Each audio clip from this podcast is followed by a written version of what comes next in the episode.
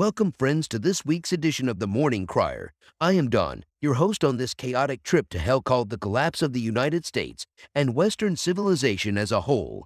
Before we get into today's program, remember to check out our Facebook page and you will find a cacophony of entertainment on current events. And you can also check out our website to find the firearms, ammunition, body armor, pro masks, and night vision equipment from our affiliates and sponsors. You can find it all at prepperdaves.com. That's prepperdaves.com. This week's top news event the Kyle Rittenhouse trial. Now that Kyle XY has finally been acquitted of all charges, we can all sit back and relax because an injustice by an overzealous and politically motivated prosecutor will never happen again. LOL, we know it will happen time and time again. Those that are hell bent on fundamentally changing this country and turning it inside out are always hard at work. Except maybe Brandon. But is he really the president? So, what can you do? One thing you can do is stay informed and follow the real news, not the MSM. Let's get started. Did the jury do its job despite attempts to intimidate them? The quick answer is yes. The jury did its job despite all the attempts to intimidate them. Before we discuss the trial, the jury and the attempts to intimidate them, as well as the aftermath of the trial, we need to remember that in August of 2020, Kenosha was a hotbed of violent criminals roaming the streets like a scene out of the movie Purge. However, the MSM would like you to believe they were all nonviolent protesters of the perpetually offended, and the ones that acknowledge the violence want you to believe these thugs were justified in their criminal acts because of some perceived injustice along the way. What was this case all about? The MSM will tell you this case was about a white nationalist or racist that decided to carry an assault weapon across state lines to hunt down and kill black folks.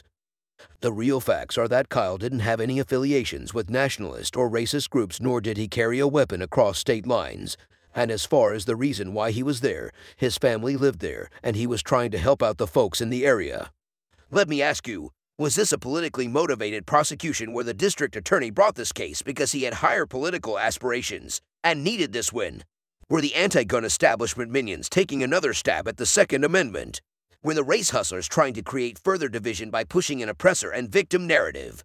Was big tech in bed with the MSM pushing a one sided narrative allowing for their anti Kyle if it bleeds, it leads headlines, while at the same time shutting down anyone and everyone they perceived as supporting Kyle, claiming it was violent hate speech?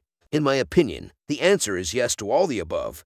While the charges should have never been brought, the district attorney, along with senior elected officials, race hustlers, big tech, and the MSM provided a false narrative that has been pushed for over a year. These kinds of actions did nothing except exacerbate the divisions within our country and stoke the fires of violence. Some of these same people attempted to intimidate the jury prior to the trial, during the trial, and again during the deliberations. They used all means necessary to provoke a verdict in their favor the bully pulpit at the White House, the well of the Capitol, the MSM and social media, as well as the courthouse itself.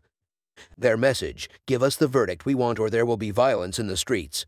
This is the typical modus operandi of the new extreme left.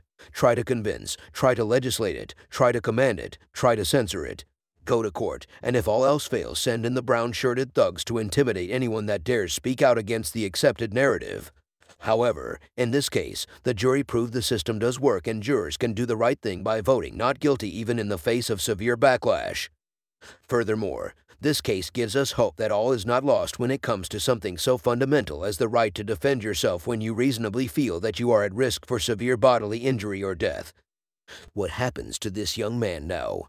No one knows, but let's hope he isn't trailed by those up to no good such as federal elected and unelected officials trying to make a name for themselves, or by thugs that didn't like the just and deliberate outcome of this trial by jury. Where do we go as a nation? Fighting every day for the freedoms our forefathers fought for and we are letting slip away. Questions that still need to be answered. Why did the district attorney's office deliver a video to the defense that wasn't the same as the one given to the state crime lab? Why did the district attorney's office withhold the name of Jump Kickman until after the trial? Why did MSNBC send someone to follow jurors from the courtroom to wherever they were going? Why did big tech censor comments and memes they deemed supporting Kyle as violent, offensive, and hate speech, especially when they have liability protections? Check out Prepper Daves for all the gear you need going forward. New and used firearms, ammunition, body armor, CBRN, NBC, and night vision.